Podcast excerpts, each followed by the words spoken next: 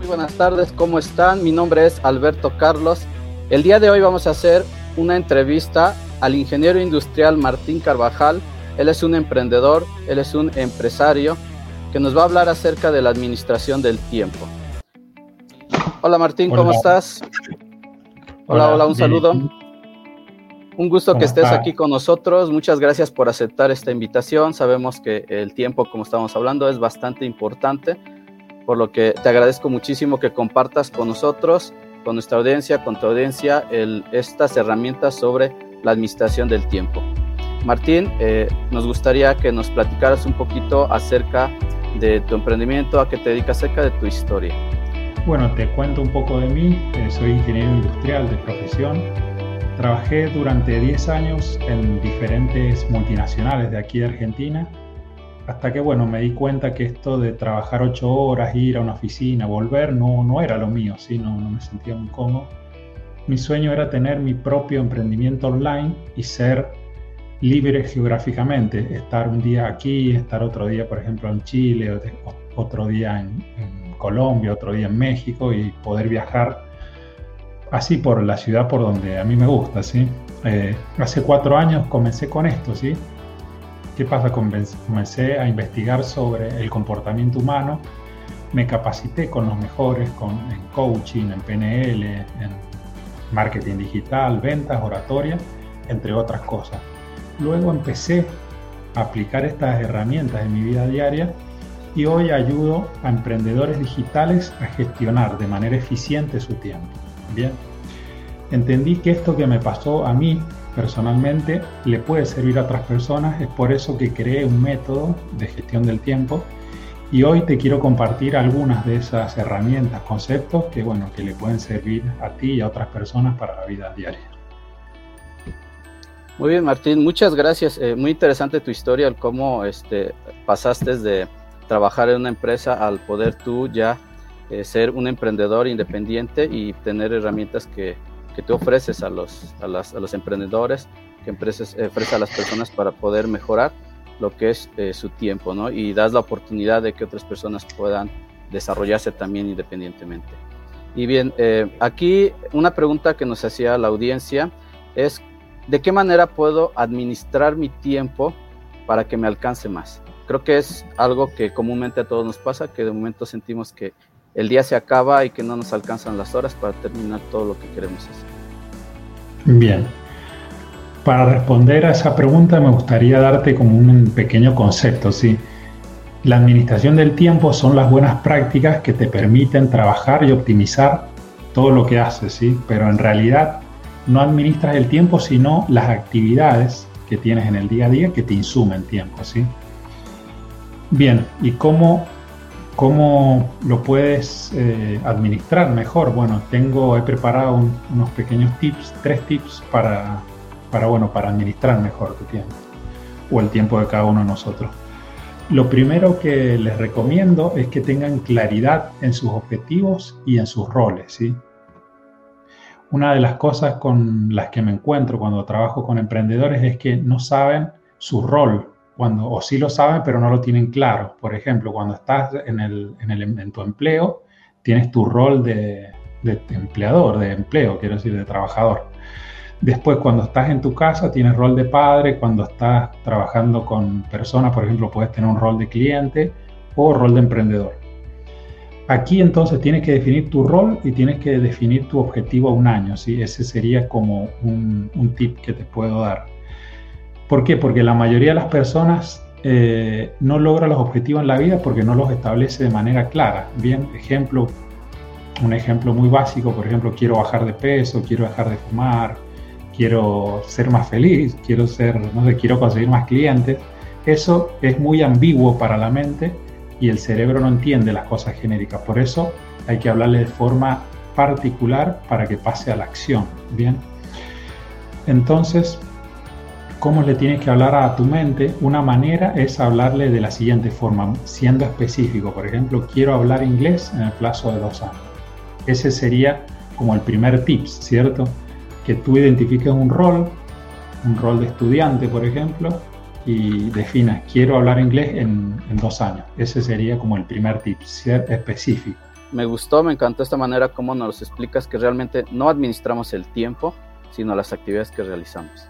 Y eso es, creo que es bueno que quede claro, ¿no? Queremos administrar el tiempo cuando realmente estamos enfocándonos de manera errónea. Cuando tenemos que administrar serían nuestras actividades y el poder darle la importancia. Me gustó mucho eso, espero que estén tomando nota todos los que están conectados. Es una información muy valiosa que a futuro yo sé que les va a servir bastante. Y bueno, me gustaría saber cómo es que tú priorizas tus actividades, Martín. Bien, ¿cómo las priorizo? Primero que nada, tengo un lugar o un sitio donde anoto todo, ¿sí? Como el tip, siguiendo con los tips, el tip número 2 y respondiendo a tu pregunta, sería poner todo fuera de tu mente, ¿sí? No ocupar tu mente para almacenar cosas, para eso de ocupar las cosas. No, me lo voy a acordar de memoria esta tarde, tengo que ir al odontólogo, mañana tengo que ir a pagar mis cuentas, pasado tengo... La idea es todo fuera de la mente. Cada una de las cosas que hagas en tu día, te recomiendo que las anotes, y todos en un solo lugar, ¿sí? Por ejemplo, lo que yo ocupo es una aplicación de Google que se llama Google Keeps. Esta aplicación, aquí tú puedes anotar todos tus pendientes y dentro de la misma plataforma ocupas Google Calendar. Entonces en tu teléfono, en una misma aplicación, puedes anotar tus pendientes en Keep y tus citas o tu calendar, o bien dicho, citas y reuniones en tu Google Calendar, ¿sí? Entonces tienes en un solo lugar todas las cosas, ¿sí? Y todo fuera de tu mente. También, si tú lo prefieres, como a la vieja escuela, puedes usar una agenda, ¿sí? Que te permita hacer esto. Respondiendo a tu pregunta también, ¿cómo priorizo? Una de las reglas que ocupo para priorizar es la regla de Pareto, ¿sí? Es la famosa regla del 80-20. Esta regla te dice que tú tienes que enfocar el 20% de tus esfuerzos para generar el 80% de tus resultados. Si tú tienes un negocio, tienes que identificar cuáles son ese 20%, aplicando esta regla, que te da el 80% de las ventas. ¿Sí? Por ejemplo, si tienes un almacén, lo ideal sería que tú identifiques ese 20% de productos que te van a dar el 80% de tus ventas o de tus ingresos. Esto puede variar, ¿sí? Muchas personas por ahí me dicen, bueno, pero en mi caso es 75-25, en otro, en mi caso es 85-15, ¿sí? Eso puede variar, es una tendencia esto, ¿sí? Dicho de otra manera, la mayor parte de los resultados deriva de una pequeña parte de eventos y acciones que tú haces en el día. Entonces, esta regla también te dice que no todas las tareas son iguales, porque cada una de ellas tiene diferentes impactos, diferentes duraciones y diferentes extensiones. También te dice que si completas actividades de este pequeño 20% crítico, vas a tener enormes beneficios. Por lo tanto, tú te tienes que enfocar en el 20%, ¿sí? Para obtener el 80% de los resultados. Y bueno, te preguntarás cómo puedo usar esto para aumentar mi eficacia en el uso del tiempo. Bueno, como dijimos antes, lo ideal sería que hicieras una lista, por ejemplo, de todos los aspectos de tu vida en los cuales este principio puede ser útil, ¿sí? Por ejemplo, si eres emprendedor, haz un listado de todas las tareas que tienes que hacer. Por ejemplo, de una idea de negocio que vienes planteando hace mucho, haz un listado, ¿sí? Luego selecciona el 20% más importante y la idea sería que tú procures invertir más tiempo en ese 20%, ¿sí? Entonces, también otra cosa, si quieres crecer personalmente, ya que tú estás con esta parte del desarrollo personal y tu audiencia, tendrías que también tomar una lista y tienes que determinar el 20% de las características y habilidades más importantes en tu vida y anotar por lo menos 30 características principales y ponerlas en orden de importancia, así, por ejemplo, 1, 2, 3, 4. Y de aquí se desprende que cuando tú identifiques estas tareas, el resto las tienes que delegar o tienes que dedicarle menos tiempo, ¿sí? Porque bueno, tienes el 20% que tú le vas a dedicar más tiempo y un 80% que tienes que dedicarle menos tiempo o empezar a delegarlas, ¿bien?